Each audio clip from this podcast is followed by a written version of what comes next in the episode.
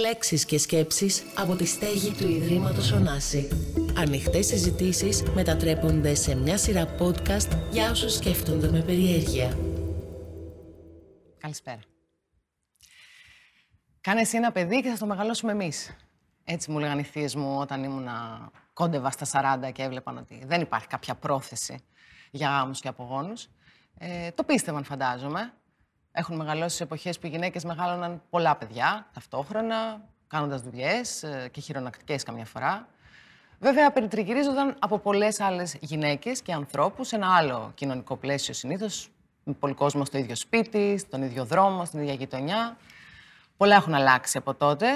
Μεταξύ αυτών και το γεγονός ότι συνήθως κανείς άλλος δεν μεγαλώνει το παιδί σου εκτός από σένα. Είναι πολύ πιο κλειστά τα πράγματα. Όχι όμως μόνο αυτό. Και η επιστήμη και η κοινωνία προχώρησαν αρκετά ώστε να επιτρέψουν να εμφανιστούν και άλλα είδη οικογένειας και άρα γονεϊκότητας, ε, πολλά εκ των οποίων νομίζω εκπροσωπούνται σήμερα εδώ. Δυστυχώς νομίζω ότι δεν έχει προχωρήσει αρκετά η κοινωνία ώστε να πει έτσι με ένα πολύ πιστικό τρόπο, σαν να το εννοεί, ότι είναι οκ και να μην κάνεις παιδιά. Νομίζω ότι σε αυτό είμαστε λίγο πίσω. Δεν έχει εντάξει τις οικογένειες χωρίς παιδιά στις οικογένειες, σαν να μην ανήκουν εκεί. ο τίτλος εργασίας εδώ για τη συζήτηση σήμερα ήταν «Εναλλακτική γονεϊκότητα». Νομίζω κανείς από εμάς δεν ένιωθε πάρα πολύ άνετα με αυτό τον όρο. Μπορούμε να συζητήσουμε στην πορεία γιατί. Νομίζω ότι ένας όρος που μας αρέσει καλύτερα είναι σύγχρονη γονεϊκότητα. Τι σημαίνει δηλαδή να είσαι γονιός σήμερα και γονιός όλων αυτών των νέων μορφών που έχει επιτραπεί να συμβούν. Νομίζω ότι με αυτό μπορούμε και να συστηθούμε, ο καθένας από εμάς δηλαδή. Ποιος θέλει να ξεκινήσει, Νίκη; Καλησπέρα. Είμαι η Νίκη. Ε, με τον Δημήτρη έχουμε υιοθετήσει τον Μάρκο από την Ουγκάντα, ο οποίος σήμερα είναι τριών ετών. Ε, η ιστορία μας είναι, με τον Δημήτρη είμαστε πάρα πολλά χρόνια μαζί. Κάποια στιγμή αποφασίσαμε να κάνουμε οικογένεια. Όταν είδαμε λοιπόν ότι αυτό το πράγμα δεν ερχόταν ε, φυσικά, με τον φυσικό τρόπο, αποφασίσαμε να υιοθετήσουμε κατευθείαν. Αρχίσαμε να ε, αρχικά στραφήκαμε στην Ελλάδα. Δεν ε, φάνηκε εύκολος δρόμος και σύντομος. Το κυριότερο είναι το σύντομος, γιατί εύκολος κανένας δρόμος δεν είναι. Και στραφήκαμε κατευθείαν στη διακρατική υιοθεσία και καταλήξαμε να υιοθετούμε το Μάρκο περίπου ένα χρόνο μετά. Θανάση, νομίζω είναι παρόμοια Ναι. Είμαι ο Θανάσης ε, και είμαι εδώ επειδή μαζί με την σύζυγό μου τη Χαρά έχουμε υιοθετήσει την Αργάνε από την Αιθιοπία. Είμαι 51 χρόνια. Έχεις όμως, όχι, έχεις και ε, παιδιά δικά σου. Ναι, ναι, ε, δικά μου είναι όλα. Ναι, βιολογικά. Ή, ή, και κανένα δεν είναι δικό μας. Τα παιδιά mm μας, έτσι, αυτό το κτητικό μου δεν είναι ακριβώς δικό μας ή δεν είναι καθόλου δικό μας. Ε, Είμαι, ε, από τον πρώτο μου γάμο έχω δύο μεγάλα παιδιά και μαζί με την Αργάνε, μετά την Αργάνε κάναμε και την Πινελόπη. Ε, με ρωτάνε πολύ τι, πώς κανείς έχει βιολογικά παιδιά εντός εισαγωγικών και μη βιολογικά παιδιά, όπως είναι μια διακρατική υιοθεσία ή οποιαδήποτε άλλη υιοθεσία. Ε, δεν αποδέχομαι την έννοια της βιολογικότητας. Δεν την πιστεύω. Ε, κυριολεκτικά δεν την πιστεύω. Δηλαδή, θα μπορούσαν τα βιολογικά μου παιδιά να τα αγαπάω το ίδιο και αν μου λέγανε σήμερα ότι έγινε κάποιο μπέρδεμα στο μευτήριο και που, βλέπουμε στα μυθιστορήματα ή στις ταινίες να γίνονται, ε, δεν το πιστεύω πια ίσως νεότερος να ήθελα να μην το πιστεύω. Τώρα όμως δεν το πιστεύω. Έχω φτάσει σε μια ηλικία που μπορώ να το πω ότι, ότι δεν το πιστεύω. Ε, επίσης έχω να πω ότι δεν θεωρώ ότι είμαι κατάλληλος να μιλάω για, για την έννοια της γονεϊκότητας με την έννοια ότι δεν νομίζω ότι υπήρξα καλός γονιός. Ούτε ότι είμαι καλός γονιός. Ε, και δεν ξέρω και ποιος μπορεί να το πει αυτό ότι είναι καλός γονιός. Ε, η παρουσία μου εδώ έχει το χαρακτήρα του ότι μεταφέρω μια εμπειρία την οποία όταν εγώ ήμουνα στην ίδια διαδρομή μου ήταν εξαιρετικά χρήσιμο να, να ακούω τις εμπειρίες των αλωνών. Δηλαδή, ε, έκανα κι εγώ όπως όλοι μας έρευνα στο ίντερνετ ακολουθώντας το δρόμο αυτόν και οι άνθρωποι οι οποίοι κοινοποιούσαν τις προηγούμενες ιστορίες τους και έβλεπα ότι είναι κανονικοί άνθρωποι με ατέλειες, με προβλήματα, με, με, όλα, με όλες τις αντιφάσεις που, που κουβαλάω κι εγώ, μου δίνει θάρρος. Μαρία. Ναι, εγώ είμαι η Μαρία λοιπόν. Ε, είμαι μαμά τριών παιδιών. Θα μεγαλώνω μαζί με το σύζυγό μου. Ε, η μεγάλη μου κόρη είναι 14, ο μεσαίος, ο γιος μου, είναι 11 και η μικρή είναι 9. Ε, τα αγαπάω επειδή είναι παιδιά μου, αλλά για μένα η μεγαλύτερη έκπληξη, ευχάριστη και συγκινητική ήταν ότι τα εκτιμάω και τα θαυμάζω πολύ γιατί γίνονται οι άνθρωποι που γίνονται. Ε, το οποίο ήταν και μια έκπληξη γιατί πάντα σου λένε όλοι ότι αγαπάς τα παιδιά σου γιατί είναι παιδιά σου. Δεν σκέφτηκες ποτέ ότι από ένα σημείο και μετά είναι τόσο ξεχωριστοί άνθρωποι που θα νιώσεις και άλλα πράγματα. Δηλαδή ο θαυμασμός, η περηφάνεια, όλα αυτά. Ε, και επίσης, επειδή διαπίστωσα με έκπληξη ότι μετά από κάθε γένα, ενώ μου έδιναν διάφορα διαφημιστικά πράγματα, ξέρω, πάνες ή ό,τι άλλο που δεν θυμάμαι πια, ε, δεν μου έδωσε ποτέ κανένας manual για το τι κάνεις σε αυτές τις περιπτώσεις. Αν υπάρχει on-off, αν ε, ξέρεις, δεν ξέρεις ποτέ τι να κάνεις, ούτε σε καθησυχάζει ποτέ κανένας. Ε, αποφάσισα κάποια στιγμή να μην είμαι, ξέρω εγώ, η μαμά που θα μου έλεγαν οι άλλοι να είμαι ή που θεωρούσαν οι άλλοι ότι θα μπορούσα να είμαι, αλλά να είμαι εγώ αυτή που μπορώ και θέλω να είμαι για αυτά τα παιδιά. Και πάει καλά. Έλενα. Εγώ είμαι η Έλενα. Ε, μ' αρέσει πολύ πώς το υποθετήθηκε ο Θανάσης που λέει ότι είναι εδώ για να μοιράσει την εμπειρία του και εγώ είμαι εδώ να μοιράσω την εμπειρία μου διότι πιστεύω ότι υπάρχουν και άλλες γυναίκες που ε, μπορεί να είναι στην ίδια θέση που ήμουνα κι εγώ. Ε, εγώ κέρδισα το μεγαλύτερο δώρο που θα μπορούσε οποιοδήποτε να μου κάνει από μια γυναίκα η οποία δεν την ξέρω και δεν πρόκειται να τη γνωρίσω ποτέ. Ε, και σήμερα το δώρο αυτό είναι δυόμιση χρονών και είναι ένα πιθανό κοριτσάκι και μας έχει φέρει τρέλη χαρά, όπως σε όλους τους γονείς φέρουν τα παιδιά. η, η κόρη μας είναι, έχει τρεις βιολογικούς γονείς, όπως το λένε. Ε, έχει την ε, βιολογική μητέρα ή τη βιολογική δότρια, να το πούμε. Έχει τη, το βιολογικό πατέρα και έχει και εμένα που την... Ε, Κυοφόρησα. Ε, ναι, για εννέα μήνες και βγήκε από μένα, οπότε ε, πιστεύω ότι είναι... Ε, το λέω στο, σε κόσμο και δεν ξέρω αν μπορούν να με καταλάβουν ότι είναι κάτι που είναι τόσο μεγάλο, αλλά και πάλι είναι τόσο μικρό. Δηλαδή, είναι ένα κύτταρο που μπήκε μέσα μου. Δεν μπορώ ποτέ να κάθομαι να σκέφτομαι «Α, αυτό δεν είναι δικό μου. Α, αυτό το παιδί δεν μπορώ». Δεν, δεν γίνεται αυτό το πράγμα, διότι είναι κάτι, είναι ε, κάτι που δεν μπορείς να το καταλάβεις καν. εγώ είμαι εδώ επειδή θεωρώ ότι είναι ένα ε, ένα topic που είναι πολύ ταμπού ακόμα. Οι άνθρωποι δεν το συζητάνε, αλλά το κάνουνε. Πολλές γυναίκες το κάνουνε και κουβαλάνε μαζί τους αυτό το φόβο να μην το μάθουνε, να μην μάθουν ότι το παιδί μου γεννήθηκε έτσι, να μην μάθουν... Το οποίο δεν υπάρχει λόγος να υπάρξει. Ε, είναι απλά, όπως είπες, μια διαφορετική, ε, ένα διαφορετικό τρόπο να, να συνεχίσει το είδος μας. Ε, πιστεύω ότι μας είναι πάρα πολύ δύσκολο, διότι έχει να κάνει με το DNA μας. Θα πω για μένα, δηλαδή, όταν ε, μου, ήρθε η, μου ήρθαν οι εξετάσεις και έμαθα ότι είχα πρόβλημα και δεν μπορούσα να κάνω δικό μου παιδί, δεν το πίστευα, δεν το, δεν το, δεν το έκανα accept, πώς θα το πω. το Δεν, δεχτεί. δεν το δεχόμουν με τίποτα. Έκανα πάρα πολλές προσπάθειες, πάνω από τρία χρόνια, να κάνω με δικά μου ε, οάρια. Έκανα τα πάντα. Άμα με ρωτήσετε οτιδήποτε, το έχω κάνει. Ε, και όντως έγιναν. Ε, δυστυχώς ε, χάσαμε δύο παιδιά. Ε, είναι πάρα πολύ δυσάρεστη και, και, και εμ, θλιβερή εμπειρία.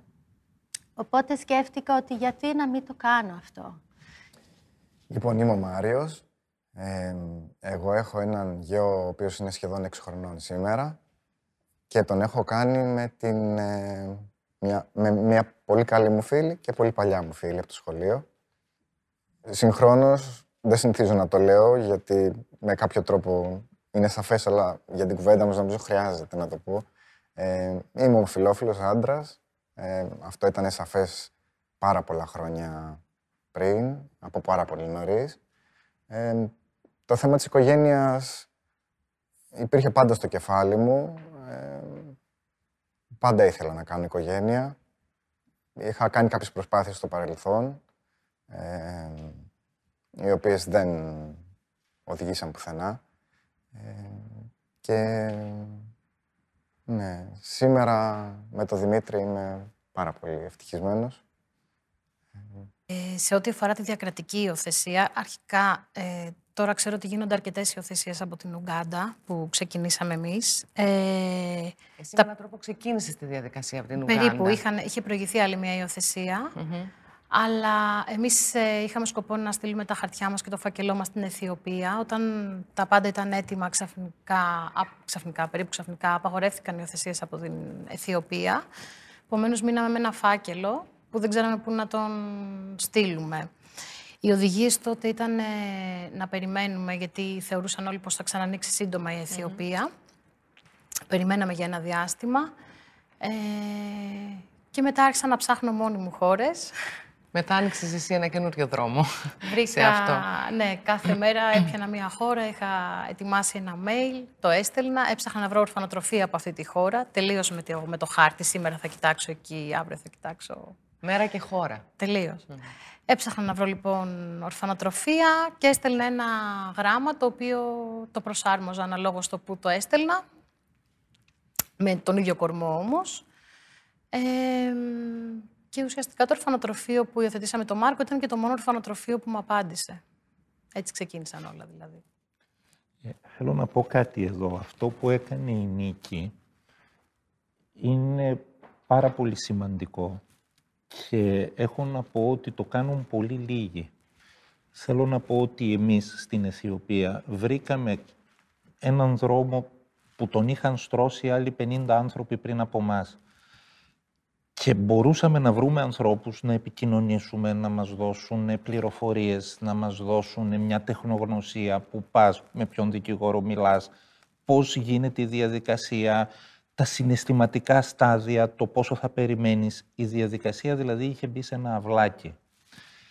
Ε, οι πρώτοι άνθρωποι που το κάναν αυτό για την Αιθιοπία πριν 10 χρόνια, περιμέναν τρία και τέσσερα χρόνια. Και η δική τους προσπάθεια άνοιξε το δρόμο σε εμάς που περιμέναμε, ξέρω εγώ, 13 μήνες. Εμείς ήμασταν από τους τυχερούς σχετικώς.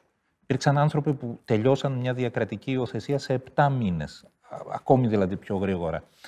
Όταν έκλεισε η Αιθιοπία, που είναι ένα έγκλημα το ότι έκλεισε η Αιθιοπία, Είναι ακόμα κλειστή η Αιθιοπία. είναι ακόμη κλειστή παρόλο που μαθαίνουμε ότι όλο είναι να ανοίξει. Έτσι, όπως καταλαβαίνετε, η πολιτική κατάσταση σε χώρες που βρίσκονται στην κόψη του ξηραφιού είναι πολύ μεταβαλλόμενη και ρευστή. Τα παιδιά λοιπόν που ξεκινήσανε την προσπάθεια της Ουγκάντας ουσιαστικά ξανασχημάτισαν έναν δρόμο. Τώρα είναι πιο εύκολη η Ουγκάντα. Δηλαδή κάποιος μπορεί να πατήσει στα βήματα που κάνανε τα πρώτα παιδιά και να γίνει λίγο πιο εύκολη. Και η λογική λέει πάντοτε ότι κάποιος ανοίγει το δρόμο, κάποιος πηγαίνει από πίσω. Εγώ λοιπόν που το έχω ζήσει από την πλευρά του ευνοημένου να έχουν ανοίξει κάποιοι άλλοι το δρόμο, έχω να πω ένα μεγάλο μπράβο σε όσους τολμούν να κάνουν αυτό, να αρχίσουν να στέλνουν μόνοι τους σε ορφανοτροφία γράμματα, να μην τους απαντάει κανένας, να πηγαίνουν δηλαδή στα τυφλά, στα σκοτεινά. Και νομίζω ότι ακόμα και αυτό που περιγράφει ο Θανάσης ως μια διαδικασία επιμονής, στέλνω, ψάχνω μία-μία χώρα γεωγραφία είναι πολύ cool, έμαθες όλη την Αφρική φαντάζομαι. Ε, κάπως πάει παράλληλα με τη διαδικασία προσπάθειας που κάνει και ένα ζευγάρι να μείνει έγκυος, ας πούμε. Μια γυναίκα να μείνει έγκυος σε ένα ζευγάρι. Ξεκινάς με γραφειοκρατία. Μια εγκυμοσύνη στην αρχή, δηλαδή, θυμίζει πάρα πολύ αυτό το πράγμα. Δεν έχεις κάτι, είναι δύο κύτταρα ενωμένα, ούτε καρδιά ακούς, ούτε τίποτα. Και όσο περνά, όσο προχωράνε οι διαδικασίες, ε, φτάνεις όλο και πιο κοντά. Γίνεται όλο και πιο πραγματικό αυτό. Ενώ στην αρχή ξέρεις, είσαι πάρα πολύ επιφυλακτικός, όπως είσαι και σε μια εγκυμοσύνη, αντίστοιχα στο πρώτο τρίμηνο. Ε, όσο, όταν μέχρι τη στιγμή ας πούμε, που έρχεται η φωτογραφία αυτή, η πολυπόθητη φωτογραφία που γίνεται το matching με το παιδί και το βλέπεις το παιδί για πρώτη φορά, mm-hmm. όπως και την πρώτη φορά που το αντικρίζεις το παιδί, είναι όλα δηλαδή, υπάρχει, είναι παράλληλα, αρκετά παράλληλες ιστορίες, ε, μοιάζουν. Λοιπόν, εγώ είμαι εδώ γιατί ως εκπρόσωπος της μονογονεϊκής οικογένειας ε, εγώ άρχισα να, όπως είπα και πριν, με τις θείες μου πλησίαζα τα 40 και δεν υπήρχε κάποια προοπτική ε, γάμου. Ε, δεν είχα ποτέ ιδιαίτερη ε, τρέλα να γίνω μαμά. Δεν ήταν, ας πούμε, προτεραιότητα φοβερή. Αλλά όσο πλησίαζα τα 40, άρχισα να σκέφτομαι ότι ίσως θα ήθελα. Ε, πάνω στη διαδικασία που άρχισα να το σκέφτομαι με τον τρόπο που αναφέρθηκε η Έλληνα πριν, μήπως ο Άρια, μήπως κάποια αυτό, έμεινα τυχαία έγκυος. Ε, σε μια σχέση καθόλου σοφαρή, κατά τα άλλα, που δεν είχε, περιπτώσει, προοπτική ως σχέση. Και εκεί κατάλαβα την πρώτη φορά που είδα το θετικό τεστ, κατάλαβα ότι μάλλον το θέλω το παιδί, γιατί ήταν η πρώτη φορά που περίμενα τεστ και δεν αγωνιούσα για γιατί φοβόμουν να μην είναι, αλλά αγωνιούσα μήπως... Ε, δηλαδή το, βγήκε και συνειδητοποίησα ότι το θέλω. Ε, Φυσικά δεν είχα ιδέα τι σήμαινε αυτό. Έτσι, όπως νομίζω κανείς μας δεν έχει ιδέα τι σημαίνει τελικά να είναι κανείς γονιός. Ε, πήρα την απόφαση να το κρατήσω. Ε, άρχισα να σκέφτομαι το πώς μπορεί να γίνει αυτό πρακτικά, πώς δεν μπορώ να βοηθηθώ. Ε, οι γονείς μου δεν ζουν, οπότε δεν είχα και βοήθεια από εκεί. Και τότε για τον πρώτο χρόνο ζωής της Αγγελικής, της κόρης μου, που είναι τώρα σχεδόν πέντε χρόνων, ε, Κανονίσαμε, συμφωνήσαμε, συζητήσαμε με έναν πάρα πολύ καλό μου φίλο, που είναι και ομοφιλόφιλος, ε, παρεμπιπτόντως επειδή το ανέφερε πριν και ο Μάριος, ως μια προοπτική, ε, να έρθει και να με βοηθήσει σε αυτό.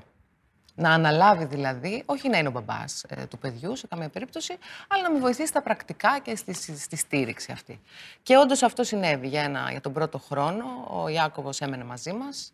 Ε, δεν, είμαι απολύτως σίγουρη ότι οι 8 στους 10 πατεράδες κάνουν πολύ λιγότερα πράγματα από ό,τι έκανε ο Ιάκωβος αυτό το διάστημα. Ε, και νομίζω ότι ακόμη, παρότι δεν μένουμε μαζί, ε, και ο Ιάκωβος περιλαμβάνεται σε αυτή την οικογένεια. Νομίζω ότι όλοι έχουμε κατά διαστήματα ε, αισθανθεί ότι εναλλακτική, δεν μας αρέσει ο όρος, αλλά η κοινωνία το διατυπώνει με αυτόν τον τρόπο. Ε, ίσως αυτό έχει μια έξτρα δυσκολία στη διαχείριση. Εσείς πώς το βιώνετε αυτή την διαφορετικότητα, εν πάση περιπτώσει, στο είδος της οικογένειας; Η λέξη εναλλακτικός, το είπες πολύ ωραία στην εισαγωγή σου, κουβαλάει έναν κρυφό εξαιρετισμό. Ακριβώς. Έτσι, ότι είμαι εναλλακτικός, άρα είμαι δύο βήματα μπροστά από τους άλλους. Άρα δεν χρειάζεται να είμαι και τίποτα άλλο. Μπορεί να Άρα, φτάνει και ναι, αυτό. Δεν χρειάζεται να είμαι τίποτα άλλο. Δεν το πιστεύω εγώ ότι είμαι εναλλακτικός. Θα ήθελα να είμαι εναλλακτικός. Είμαι ένας συντηρητικός του κερατά. Ε, θα ήθελα. Δηλαδή, εναλλακτικός ήταν ο Όσκαρ Βάιλντ, ας πούμε, για να το πούμε έτσι. Εγώ δεν ήμουν, δυστυχώ. Ε, ας πούμε ότι ίσως δεν ήμουν τόσο κολλημένος όσο μια συντηρητική ομάδα της κοινωνίας, την οποία έτσι κι αλλιώς δεν καταλάβαινα και από νωρίτερα και για άλλα πράγματα. Ε, θεωρώ ότι ήμουν τυχερός. Δηλαδή, ε, βρέθηκα με έναν άνθρωπο, μιλάω για την ε, σύζυγό μου, η οποία μου το έβαλε στη ζωή μου και μάλιστα μου το έβαλε σε μια μεγάλη ηλικία, διότι όπως σας είπα εγώ είμαι και μεγάλος στα χρόνια. Ε, και ουσιαστικά μου δόρισε αυτό το ταξίδι. Ε, παρόλο που, όπως είπες, έχω κάνει και παιδιά μέσα από τον βιολογικό εντός εισαγωγικών τρόπο, προφανώς είναι το πιο σημαντικό ταξίδι που έχω κάνει εγώ. Γιατί είναι το πιο σημαντικό, γιατί το διάλεξα. Γιατί εξ αρχής γινόταν δύσκολα, πήγαινε κόντρα. Στο δρόμο, στο δρόμο, είδα πραγματικά σημαντικούς ανθρώπους. Ας πούμε, είδα στην Αιθιοπία μια οικογένεια Άγγλων, η οποία υιοθέτησε ένα παιδί με σύνδρομο Down. Όταν εμείς πρωτού υπογράψουμε τα χαρτιά της υιοθεσίας, πηγαίναμε και εξετάζαμε το παιδί για να δούμε ότι είναι υγιές. Και αυτό εδώ θέλω να το δει η Αργάνη όταν μεγαλώσει, αν αυτή η εκπομπή μνημειωθεί κάπως. Ε, θα ήθελα να το δει για να καταλάβει ότι οι αληθινοί οι άνθρωποι ήταν εκείνοι, όχι εμείς. Ε, εμείς πήγαμε να κάνουμε ένα μικρό βηματάκι, αλλά τα μεγάλα βήματα τα κάνουν άλλοι άνθρωποι. Στο δεύτερο τομέα, στο δεύτερο σκέλος, αν κάποιος μπορεί να σε δει να είσαι, ξέρω εγώ, με ένα μαύρο παιδί στο μετρό και να σε κοιτάζει κάπως με απορία, για να, γιατί το παιδί σε λέει μπαμπά, ξέρω εγώ, και καταλαβαίνει ότι υπάρχει μια ιστορία από πίσω, δεν πειράζει, έξυπνος άνθρωπος είναι, θα κάνει ένα σενάριο μες στο μυαλό του και θα πει ότι αυτός μάλλον το υιοθέτησε. Έτσι, δηλαδή, θα το καταλάβει. Και ενώ τον πρώτο καιρό έλεγα σε όλο τον κόσμο για να τους βγάλω από τη δύσκολη θέση είναι η Αργάνε, την έχουμε φέρει, την έχουμε υιοθετήσει από την Αφρική, σιγά σιγά βλέπω με χαρά ότι δεν χρειάζεται να το πω. Το καταλαβαίνουν οι άνθρωποι. Τώρα, αυτοί που δεν το καταλαβαίνουν, σιγά σιγά θα το καταλάβουν. Και αν δεν το καταλάβουν αυτοί, θα το καταλάβουν τα παιδιά τους. Ή τα παιδιά των παιδιών τους, δηλαδή η επόμενη γενιά. Τι να κάνουν. Ε, πιστεύω ότι αυτή η συζήτηση είναι πάρα πολύ όμορφη, διότι ε, βλέπω πάρα πολύ, επειδή βέβαια το έχω περάσει τώρα αυτό το θέμα και είναι κάτι που παρατηρώ, ε, celebrities ή star του Hollywood, ε, γυναίκες οι οποίες είναι μέσα στο, στη media ή οτιδήποτε, να κάνουν όλο και πιο πολύ παιδιά αργότερα, 45, 47, 50.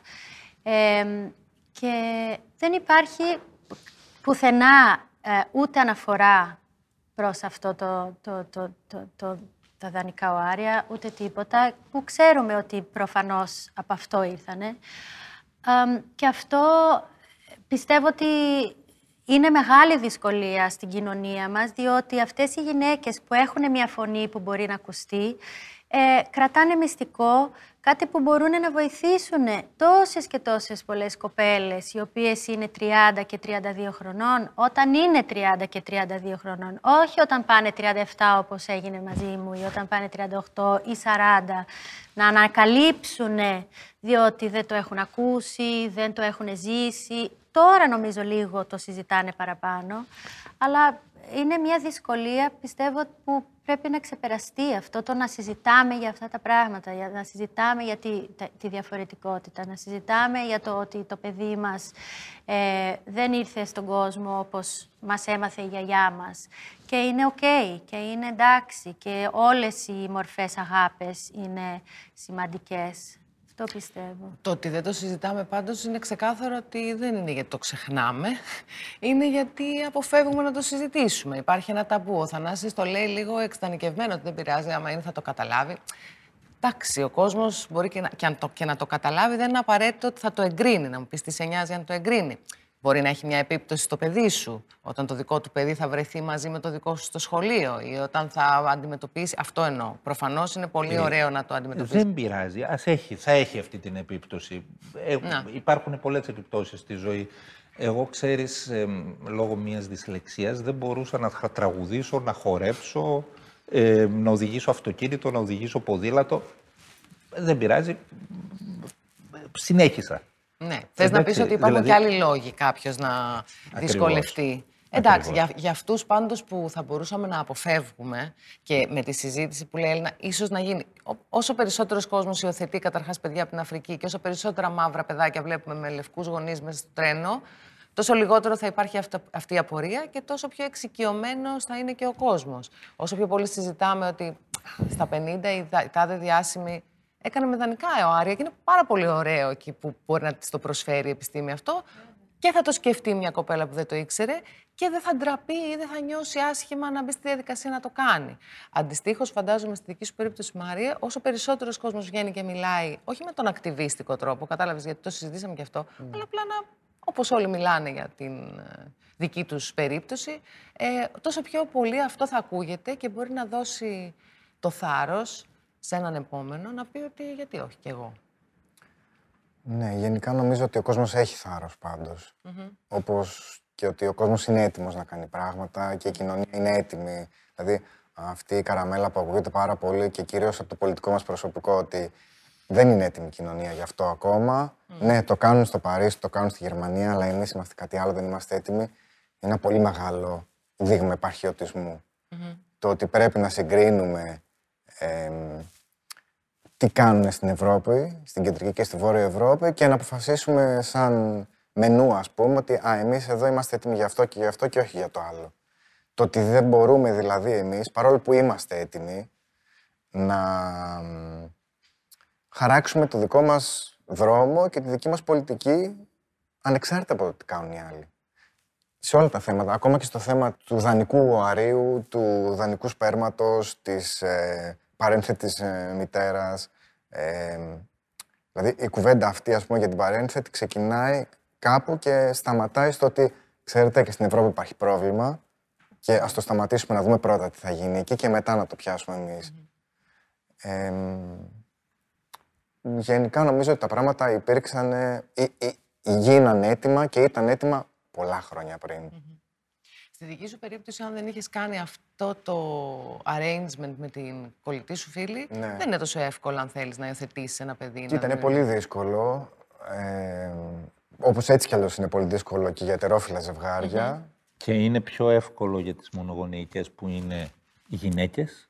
Είναι πιο δύσκολο για Ασφαλώς. τους άντρες. Ασφαλώς. Δηλαδή στις διακρατικές υιοθεσίες μία γυναίκα η οποία είναι γκέι μπορεί να υιοθετήσει ως μονογονεϊκή. Ένας άντρας θα δυσκολευτεί πάρα πολύ.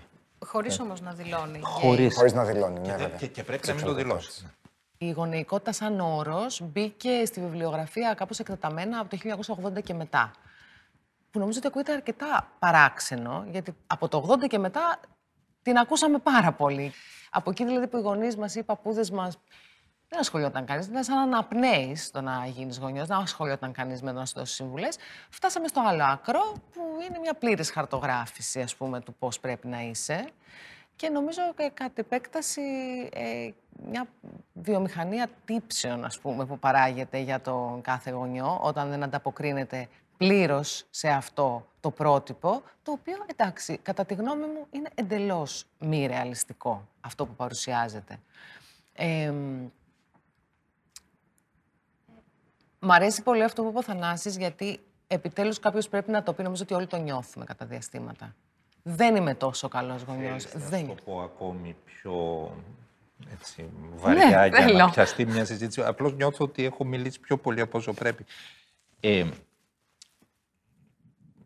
οι γονείς μας δεν ήταν καλοί γονείς. Προσπαθούσαν με τα μυαλά που κουβαλούσαν για το καλύτερο, βάζοντας πάρα πολύ την επιβολή και τον αυταρχισμό. Οι ίδιοι, επειδή οι γονείς τους βάλαν ακόμη περισσότερη επιβολή και ακόμη περισσότερο αυταρχισμό, θεωρούσαν μάλιστα ότι είναι και αρκετά φιλελεύθεροι. Λέγαν πού να δεις ο παππούς μας. Ε, εγώ που από την παρέα είμαι αυτός που έχει πια ενήλικα παιδιά, σας λέω ότι τα έκανα όλα λάθος. Τα έκανα όλα λάθος και έρχονται και μου το λένε τώρα και τα έκανες λάθος και θα τα ξανακάνεις λάθος με τα μικρότερα παιδιά. Είναι απολύτως βέβαιο. Και η αλήθεια είναι ότι τα έκανα όλα λάθος. Και πολλοί μου λένε, τώρα δεν φοβάσαι που εσύ ας πούμε είσαι μεγάλος στα χρόνια και έχεις μικρά παιδιά, άρα θα δημιουργηθεί ένα τραύμα διότι κάποια στιγμή θα σε χάσουν ή θα δημιουργηθεί άλλο τραύμα διότι τώρα το παιδί είναι μαύρο και έχει έρθει με διακριτική υιοθεσία ενώ το άλλο είναι λευκό και το έχετε γεννήσει και, και όλα αυτά. Και απαντάω θα δημιουργηθούν πάρα πολλά τραύματα. Είμαι πολύ κακός γονιός. Δεν με ενδιαφέρει να γίνω καλός γονιός. Με ενδιαφέρει αν μπορέσω να σχηματίσω μια χειρονομία αγάπης που νιώθω ότι του κουβαλάω μέσα μου, πολλές φορές μένει ανέκφραστη, προς τούτους τους ανθρώπους. Γιατί κάποια στιγμή, όπως έχουν φύγει από τη ζωή οι δικοί μου γονείς και το καταλαβαίνω, αυτές οι χειρονομίες αγάπης μένουν. Όλα τα άλλα τα τραύματα, εγώ τα ακούω Βερεσέ και συμφωνώ απόλυτα μαζί σου. ότι, ότι είναι μη ρεαλιστικό αυτό το μοντέλο της ανατροφής ενός παιδιού χωρίς τραύματα. Βασικά αυτό που ήθελα να πω είναι ότι ε, δεν ξέρω αν έχει νόημα το να αναρωτιέται κάποιος αν είναι καλός ή κακός γονιός. Γιατί όλο αυτό μπορεί πάρα πολύ εύκολα να σε εγκλωβίσει. Να θεωρείς τον εαυτό σου καλό γονιό, οπότε να συνεχίσεις την πορεία που είσαι, θεωρώντας ότι όλα είναι καλά, όλα τα κάνω καλά και παραβλέποντας πράγματα που θα μπορούσαν να σε βοηθήσουν. Ενδεχομένως να γίνεις καλύτερος ή να ακούσεις αυτό που κάνεις και εσύ το θεωρείς καλό, το πώς το εισπράττει το παιδί σου. Ε, επίσης, ότι έτσι μπαίνεις και σε ένα φαύλο κύκλο ενοχής, το οποίο, ο οποίος είναι δυσβάσταχτη η ενοχή. Δεν μπορεί κάθε μέρα να αυτό αμφισβητήσει ή να είσαι ανοιχτός στην αμφισβήτηση των άλλων. Γιατί δεν έχουν όλοι οι γονείς τις ίδιες προτεραιότητες, ανάγκες, δεδομένα και ούτε τα παιδιά τους. Ε, να πω ότι, ας πούμε, επειδή είπε και ο Θανάσης για τους γονείς του, εγώ θεωρώ ότι οι γονείς μου ήταν εξαιρετικοί γονείς, γιατί έκαναν πάρα πολλά λάθη, ε, πάρα πολλά σωστά και ποτέ δεν, ε, δεν, έμειναν στο ότι εγώ τα κάνω όλα σωστά. Τα λάθη τους ήταν δικά τους, τα σωστά τους ήταν δικά τους. Αυτό που πανηγύριζαν πάντα, χωρίς να το ξέρουν και που με έμαθαν, είναι ότι αρκεί να σ' αγαπάμε πολύ που ήταν το μεγάλο τους άγχος, γιατί εγώ ήμουν υιοθετημένο παιδί, οπότε είχαν τρομερό άγχος για το αν θα έπιθαν τον κόσμο, εμένα, ε, τους συγγενείς, τους φίλους, ότι άξιζαν, ας πούμε, να έχουν αυτή την ευκαιρία ή αν αύριο μεθαύριο θα τους έλεγα ότι θα κακοί γονείς, ας πούμε. Αλλά ε, ε, σκέφτομαι ότι είμαι άνθρωπος. Δηλαδή, δεν γίνεται να μην κάνω λάθη. Και επίσης, δεν με πειράζει και να καταλαβαίνουν και τα παιδιά μου ότι δεν είμαι τέλεια. Θεωρώ ότι είναι μεγαλύτερη παγίδα αυτό, να νομίζει το παιδί σου ότι είσαι τέλειος. Μετά, όταν θα καταλάβει, γιατί θα το καταλάβει κάποια στιγμή πως δεν είσαι, γιατί κανένας δεν είναι, είναι νομίζω ότι είναι πολύ δεν θα πω τραυματικό, αλλά σοκαριστικό. Πρόσβαση στην πληροφορία ευτυχώς υπάρχει. Όποιος θέλει να μάθει, όποιος θέλει να διαβάσει, όποιος θέλει να συμβουλευτεί έναν ειδικό, μπορεί να συμβουλευτεί έναν ειδικό. Το να πλασάρεται όμως ένα είδος γονεϊκότητας ως τέλειο και ναι. να. με τον τρόπο που πλασάρετε το ωραίο σώμα στο Instagram. Κατάλαβες πώς το ναι, λέω. Δηλαδή, ξαφνικά έχει γίνει. Ναι, ότι. Ναι, ε, δεν τολμάς να πεις ότι φώναξες το παιδί σου. Ναι. Δηλαδή, υπάρχει κάποιος γονιός που δεν φωνάζει τα παιδιά του. Εγώ, αν μου το πείτε, θα νιώσω πολύ άβολα. Γιατί φωνάζω αρκετά συχνά, θα έλεγα. Ουσιαστικά, πάντως είναι. Ψυχνότερα από ό,τι θα έπρεπε πιθανόν. είναι μεγάλο πρόβλημα, βέβαια, ότι αυτό δεν γίνεται μόνο στο διαδίκτυο ή σε βιβλία. Αλλά αυτό υπάρχει πάρα πολύ και στους άλλους γονείς. Ναι. Δηλαδή, σε ένα παιδικό πάρτι να πας ή έξω από την αυλή του σχολείου να μείνεις 10 λεπτά, υπάρχουν πάντα γονείς που θα σου πούνε «Μα αυτό πώς το κάνεις» ε, «Γιατί το κάνεις έτσι» ή «Εγώ λειτουργώ έτσι και έχω βρει ότι είναι ο πιο σωστός τρόπος». Ε, θεωρώ ότι ένα πράγμα, αν μπορούσα να σηκώσω μια μπαντιέρα, θα το έκανα ότι αυτά τα παιδιά που έχουν γεννηθεί ε, από τρόπους που δεν είναι το συμβατικό που γνωρίζουμε από τη μαμά, έχουν το δικαίωμα να το ξέρουν. Και στη δικιά μου περίπτωση υπάρχουν πολλοί γονείς που ε, δεν θέλουν να πούνε στο παιδί ε, και πιστεύω ότι αυτό είναι πάρα πολύ σημαντικό, διότι το παιδί έχει δικαίωμα να το ξέρει και επειδή νομίζω ότι άμα χτύπα ξύλο, συμβεί κάτι και το μάθει αργότερα το παιδί για κάποιο λόγο, τότε θα γίνει ένα τραύμα που δεν υπάρχει λόγος για να γίνει. Ένα πράγμα που ε, είναι κάτι το natural, το κάνουμε unnatural. Νομίζω ότι ο φόβος που κυρίως με απασχολεί είναι ότι ξεκινάει από το γεγονός ότι βλέπω πολύ συχνά ένα καθρέφτη στην Αγγελική. Και νομίζω όλοι σας πιθανότατα. Δηλαδή καθρεφτίζονται πράγματα πάνω στην Αγγελική, δικά μου, τα οποία δεν μ' αρέσουν καθόλου. Όχι, δεν μου αρέσουν στην Αγγελική, γιατί δεν τα έχει αποκτήσει απαραίτητα ακόμα. Θέλω να πω ότι για μένα η γονεϊκότητα, μιας και αυτή είναι η κουβέντα, ε, ήταν η πιο ταχύρισμη ψυχοθεραπεία που έχω κάνει στη ζωή μου. Και η πιο αποτελεσματική πιθανότητα, γιατί μέχρι τώρα που την έκανα δεν έβλεπα καμιά αλλαγή. Γιατί ξαφνικά βλέπεις απέναντί σου έναν αδυσόπιτο καθρέφτη, ο οποίος σου δείχνει, σου επισημαίνει πράγματα για τον εαυτό σου, που μέχρι εκείνη τη στιγμή ή δεν τα έβλεπες ακριβώς, ή έλεγες ότι εντάξει, έτσι είμαι εγώ, δεν επηρεάζεται κανένας, δεν με ενδιαφέρει. Ξαφνικά σε ενδιαφέρει, γιατί επηρεάζουν ένα, το άτομο που θες λιγότερο απ' όλα στον κόσμο να, να δυσκολέψεις, να ζωρίσεις. Οπότε ο μεγαλύτερος μου φόβος, πέραν της υγείας, είναι μην κληροδοτήσω πράγματα που και εμένα μου κληροδοτήθηκαν πιθανότατα, ε, που ξέρω ότι με έχουν δυσκολέψει πάρα πολύ. Που ξέρω... Αν είσαι κοντά στο παιδί σου, νομίζω θα τα κληροδοτήσεις. Ακόμη και κοντράριο, δηλαδή, είναι πολύ δύσκολο. Εάν είσαι κακός γονιός, με την παραδοσιακή έννοια, και ζήσεις απόμακρα από το παιδί, τότε ναι, μπορεί να μην τα κληροδοτήσεις, αλλά θα έχεις άλλο πρόβλημα. θα είσαι απόμακρα. Κατάλαβες τι ναι, ναι. εννοώ. Δηλαδή, ναι κάτι κερδαίνεις, κάτι χάνεις αυτή την ιστορία. Μάρια, ήθελα να σε ρωτήσω, επειδή πριν που ε, είπε ο Θανάσης ότι δεν με απασχολεί ιδιαίτερα η ιδιαιτερότητα του παιδιού, πώς θα αντιμετωπιστεί, γιατί όλα τα ναι. παιδιά έχουν μια ιδιαιτερότητα. Ναι, ναι, οπότε, ok. Okay. Ε, εσένα σε προβλημάτισε ποτέ το ότι μπορεί να πάει το παιδί στο σχολείο και να του πούνε οι μαθητές του ότι. Δεν, το, δεν ήταν στο. Καθόλου, καθόλου. Ε, γιατί ξέρω ότι υπάρχει ο μηχανισμός που μπορεί ε, που μπορώ εγώ να βοηθήσω το παιδί μου να αναπτύξει τις άμυνες που χρειάζεται σε οποιοδήποτε περιβάλλον βρεθεί για οποιοδήποτε λόγο. Είτε γιατί είναι παχύ, είτε γιατί είναι κοντό, είτε γιατί είναι χιλιάδες πράγματα. Δηλαδή, άμα ψάξουν να βρουν, θα βρούνε. Ναι. Το σχολείο είναι ένας φρικτός χώρος. Δηλαδή, τα παιδιά είναι τρομερά επιθετικά και σκληρά το ένα απέναντι στο άλλο. Ε, και εγώ στεναχωριέμαι για τον εαυτό μου, γιατί εμένα δεν μου το δείξανε, δεν μου το μάθανε ότι πρέπει να αντιμετωπίζεις τους άλλους ορισμένες φορές και με τσαμπουκα Δηλαδή, πρέπει να στέκεσαι πίσω από αυτά που πιστεύεις και πίσω από αυτά που είσαι. Δηλαδή, πρέπει να έχεις λόγο. Όταν δεν απαντάς σε αυτά που σου λένε, ε, τους δίνεις πάτημα ουσιαστικά. Δηλαδή, τους δίνεις βήμα για να συνεχίσουν. Ε, υπάρχει ο τρόπος να δώσεις εφόδια στο παιδί, να, να λειτουργήσει, να υπάρξει Να μπορέσει να αμυνθεί. Έχεις κάποια εμπειρία προς το παρόν τέτοιου τύπου; Στο σχολείο. ναι. Προσωπική. Του παιδιού, όχι προσωπική, δική σου. Ενώ δυσκολίες στην, ε, στη διαχείριση, στην, ε, στο interaction με, τους άλλους γονείς. Ναι, όχι καθόλου, καθόλου, καμία. Γενικά, αυτό που σας είπα και πριν, ότι δεν μιλάω καθόλου για τη σεξουαλικότητά μου, ούτε μιλάω, όχι γιατί το κρύβω, αλλά γιατί με κάποιο μερικό τρόπο νομίζω ότι είτε το ξέρει ο κόσμος, είτε φαίνεται, είτε δεν με ενδιαφέρει. Δηλαδή είναι μη θεμα Για μένα είναι πια μη θέμα αυτό. Δηλαδή το έχω κερδίσει αυτό.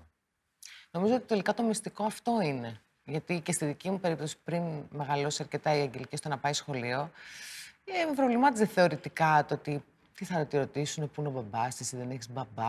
Ναι, ε, και τι θα πει η Αγγελική. Και τελικά νομίζω η πραγματικότητα, σαν να, τα πράγματα να τακτοποιούνται με έναν τρόπο από μόνα τους, όταν εσύ δεν το δημιουργείς το θέμα εκεί που δεν υπάρχει. Αν δώσεις σημασία σε κάτι πολλές φορές, το επισημαίνεις και αρχίζει μετά και τρέφεται μόνο του. Και στρεσάρεται και μόνο Ναι, και αποκτά μια δυναμική και μετά χάνεις τον μπούσουλο. Ναι, ναι, αποκτά το δικό του μυαλό μετά. Είναι το ναι, θέμα ναι. από μόνο του. Ναι, ναι. Εδώ είναι και η μεγάλη υπόθεση της ε, κοινωνίας. Δηλαδή αυτή η συζήτηση είναι χρήσιμη που γίνεται. Γιατί, γιατί η στάση του Μάριου δυναμώνει έναν άνθρωπο ο οποίος δεν έχει την αυτοπεποίθηση του Μάριου. Η στάση της Νίκης, η στάση της Έλενας, δηλαδή ο ένας δίνει κουράγιο, δίνει μια δύναμη, δίνει μια, ένα μπουστάρισμα στον άλλον. Ναι. Και έχω να πω εδώ ότι παίζει πάρα πολύ μεγάλο ρόλο το παράδειγμα. Δηλαδή, κοιτάξτε να δείτε, η Αντζελίνα Τζολί μπορεί κάποιος να πει είναι καλή ηθοποιός, κακή ηθοποιός, είναι ένα κομμάτι του Star System. Εγώ ξέρω ότι δεκάδες χιλιάδες παιδιά από την Αιθιοπία υιοθετήθηκαν στις Ηνωμένες Πολιτείες επειδή το έβγαλε, το κοινοποίησε το περπάτησα. πολύ σωστό αυτό που είπε η Έλενα. Έρχεται κάποια στιγμή μια γυναίκα και λέει, ξέρετε, εγώ έκανα παιδί με δανεικό άριο. Και ξαφνικά χιλιάδες γυναίκες που ψάχνουν αυτή τη διαδρομή έρχονται και θα ακούσουν την Έλληνα και θα πούν να τι ένας άνθρωπος με σάρκα και οστά που μου το λέει δεν είναι ένα διαφημιστικό φυλάδιο σε Φαντάσου μια να έρθει ηθοποιός του Hollywood. κλινική εξωσωματικής. Θεωρώ ότι είναι τόσο σημαντικό να ζούμε την αλήθεια μας. Και το να ζούμε την αλήθεια, ε, εμείς σαν γονείς πρέπει να βοηθήσουμε και τα παιδιά μας να τη ζήσουν. Πώς; Πρώτον, να είμαστε ειλικρινείς μαζί σου. Εγώ νομίζω, πάντως ότι... πέραν του παραδείγματος, που όπως είπε και ο Θανάσης, είτε είναι διάσημος κανείς, είτε είναι ένας άσημος, αλλά στον κύκλο σου, που θα σου δώσει το θάρρος να σκεφτείς να κάνεις κάτι, ε, νομίζω ότι σε πολλές περιπτώσεις, στη δικιά μου ακόμη περισσότερο, δεν είναι μόνο να δώσεις το θάρρος, γιατί μια γυναίκα που θέλει να γίνει μητέρα θα βρει τον τρόπο αν θέλει να το κάνει. Νομίζω περισσότερο έχει σημασία να αλλάξει λίγο το προφίλ. Ε, να δει δηλαδή ε, κάποιος που δεν γνωρίζει κάποια μονογονεϊκή οικογένεια, ότι η μονο, η μονο, ο μονογονιός, η μόνη γυναίκα που έχει αποφασίσει ή της έχει τύχει να κάνει ένα παιδί μόνη της, δεν είναι κάτι μίζερο. Δεν έχει κάποια πικρία δεν συνοδεύεται απαραίτητα από κάποιο δράμα ή Από κάποια... κάποια εγκατάλειψη, ας Από πούμε. κάποια εγκατάλειψη. δεν είναι ατυχήσασα, ναι. Δεν είναι ατυχήσασα. Και όσο πιο πολύ ε, δεν έχει πικρία η ίδια γι' αυτό, τόσο πιο πολύ δεν θα αντιμετωπίσει ποτέ πρόβλημα το παιδί ε, για το αν έχει ή δεν έχει μπαμπά ή οτιδήποτε. ή ο- Βασικά εκεί, όλα αυτά. όσο λυμμένο είναι για τον εαυτό μας και όσο ok είμαστε εμείς με ό,τι έχουμε κάνει, αυτό μεταδίδεται στο παιδί. Και δεν Προφανώς. χρειάζεται Στη δική μου μετά, περίπτωση, δηλαδή, ε, πολύ έντονα. Αν έχεις τύψεις επειδή έχει γίνει με αυτόν τον τρόπο η Αγγελική, εγώ επειδή υιοθέτησα τον Μάρκο και δεν τον γέννησα και όλα αυτά, ο- αυτό βγαίνει στο παιδί. Ακόμα και αν δεν του το λες ξεκάθαρα, είναι κάτι που το μεταδίδεις. Αν είσαι εσύ ok με τις επιλογές σου και είναι λυμμένα πράγματα για σένα, είναι κάτι που το παιδί θα το Ναι. εκλάβει έτσι και θα πορευτεί με αυτό. Ένα πράγμα που έχω στο κεφάλι μου ότι ε, το μοντέλο που έχει καθιερωθεί, καταλαβαίνω τους λόγους για τους οποίους καθιερώθηκε τέλος πάντων το ότι ένας άντρας και μια γυναίκα ε, είναι τα δομικά στοιχεία μιας οικογένειας και η οικογένεια είναι το δομικό, το δομικό στοιχείο της κοινωνίας, δεν είναι ένα πράγμα το οποίο είναι... Συνηθίζουμε να το λέμε φυσικό. Δεν είναι καθόλου φυσικό. Δεν έχει πέσει από τον ουρανό έτσι. Δεν, δεν μας ήρθε ουρανοκατέβατο από μόνο του. Είναι ένα, ένα ε, κατασκεύασμα κοινωνικό ε, το οποίο λειτουργήσε για κάποιους λόγους έτσι, αλλά ε, μπορεί να λειτουργήσει και με πάρα πολλούς άλλους διαφορετικούς τρόπους. Δηλαδή, πάντως αυτό που θέλω να πω είναι ότι υπάρχουν πάρα πολλά μοντέλα και πάρα πολλοί τρόποι με τους οποίους μπορεί κανείς να γίνει γονέας. Ε, και μπορεί κανείς να διαλέξει να γίνει γονέας μόνος του ε, και αυτή η επιλογή δεν είναι καθόλου λιγότερο φυσιολογική ή καθόλου λιγότερο φυσική ή καθόλου λιγότερο επιτυχημένη από το να είναι γονέα σε μια σχέση που μπορεί να είναι κακή, με προβλήματα, που θα περάσουν και στα παιδιά. Δηλαδή, Δηλαδή, νομίζω ότι είναι πολύ σημαντικό να μιλάμε με τον τρόπο που μίλησε ο Θανάσης πριν, ότι εγώ δεν νιώθω καλός γονιός. Δηλαδή, να λέμε πράγματα που θεωρούνται ταμπού, να είμαστε ειλικρινείς βασικά, γιατί αυτό, ε, αυτό είναι μια ένδειξη αλληλεγγύης προς τον άλλον. Όταν προσπαθείς να πείσεις τον άλλον ότι είσαι τέλειος, ε, νιώθει ότι εκείνος δεν τα καταφέρνει καλά. Όταν θα γίνει μια ρογμή εκεί σε αυτό, και θα καταλάβεις ότι κι άλλοι άνθρωποι αντιμετωπίζουν τις ίδιες προκλήσεις με σένα, κι άλλοι άνθρωποι νιώθουν. Είναι Μαρίνα σαν μια φωτογραφία με Photoshop. Έτσι. ναι βέβαια. Ε, Όλοι μόλις τη βλέπουμε την προσπερνάμε. Ξέρουμε ότι έχει γίνει Photoshop. Έτσι. Και νομίζω ότι κάπου διάβαζα τώρα τελευταία, νομίζω στο Guardian, σε αυτό το, το άρθρο για την, το Perfect Mother, τέλος πάντων, ότι είναι πολιτική αυτή η ειλικρίνεια πια. Είναι πια πολιτικό, για, εννοώ κομμάτι, είναι ακτιβισμός. Ε, το να είσαι ειλικρινής ως γονιός, ως μητέρα στη συγκεκριμένο, στο συγκεκριμένο άρθρο, αλλά νομίζω και ως γονιός συνολικά, να είσαι ειλικρινής, ανοιχτός, να μιλάς για τα πράγματα ακριβώς όπως είναι, να μην δημιουργείς ψευδεστήσεις για το πόσο ρεαλιστικό μπορεί να είναι αυτό το «δεν φωνάζω ποτέ, είμαι πάντα, πάντα διδάσκω με το παράδειγμα, ε, έχω λέω ποτέ πάντα όχι». συζητά... ναι, δεν αυτό. λέω ποτέ όχι, το λέω με έναν άλλο τρόπο ε, κτλ. Εντάξει, νομίζω ότι όλοι ξέρουμε, ειδικά όσοι έχουμε όντως γίνει γονείς, αλλά και αυτοί που δεν έχουν γίνει το φαντάζονται.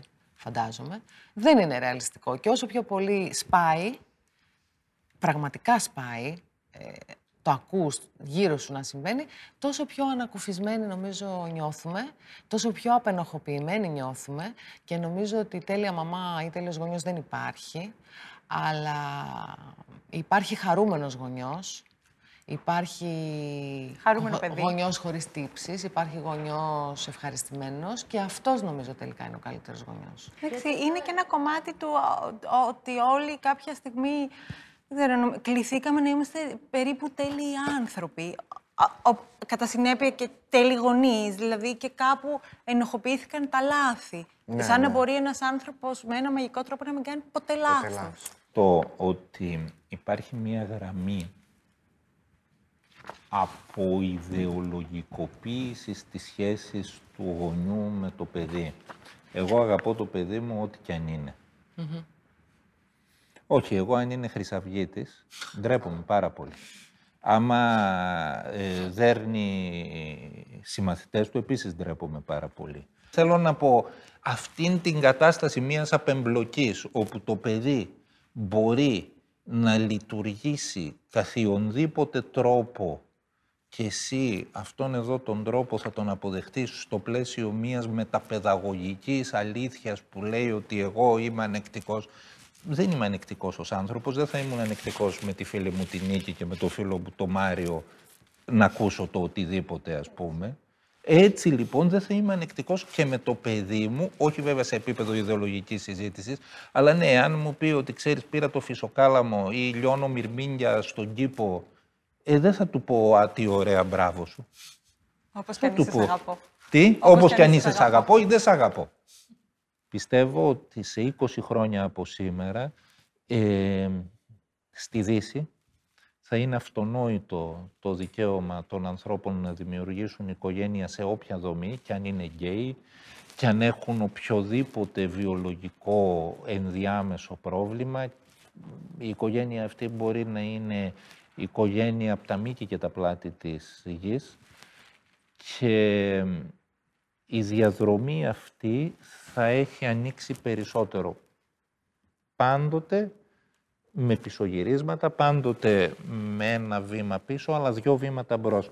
Για να το κλείσω αισιόδοξα, έχω να πω ότι σε αυτά τα δυο βήματα μπρος, εγώ ελπίζω. Και αν είναι να γίνουν αυτά τα δυο βήματα μπρος, δεν πειράζει που κάποιοι από εμάς μπορεί και να μην είμαστε. Θα ήθελα να, να πάψουμε να ζούμε στις παρυφές της Ευρώπης ε, και κοινωνικά. Θα ήθελα να μπορούμε να χαράξουμε την δική μας πορεία ανεξάρτητα από το τι κάνουν οι Ευρωπαίοι, ανεξάρτητα από οτιδήποτε άλλο. Δηλαδή, και θα ήθελα πραγματικά το, γιατί νομίζω το βασικό, το με- πολύ μεγάλο πρόβλημα στην Ελλάδα είναι πολιτικό.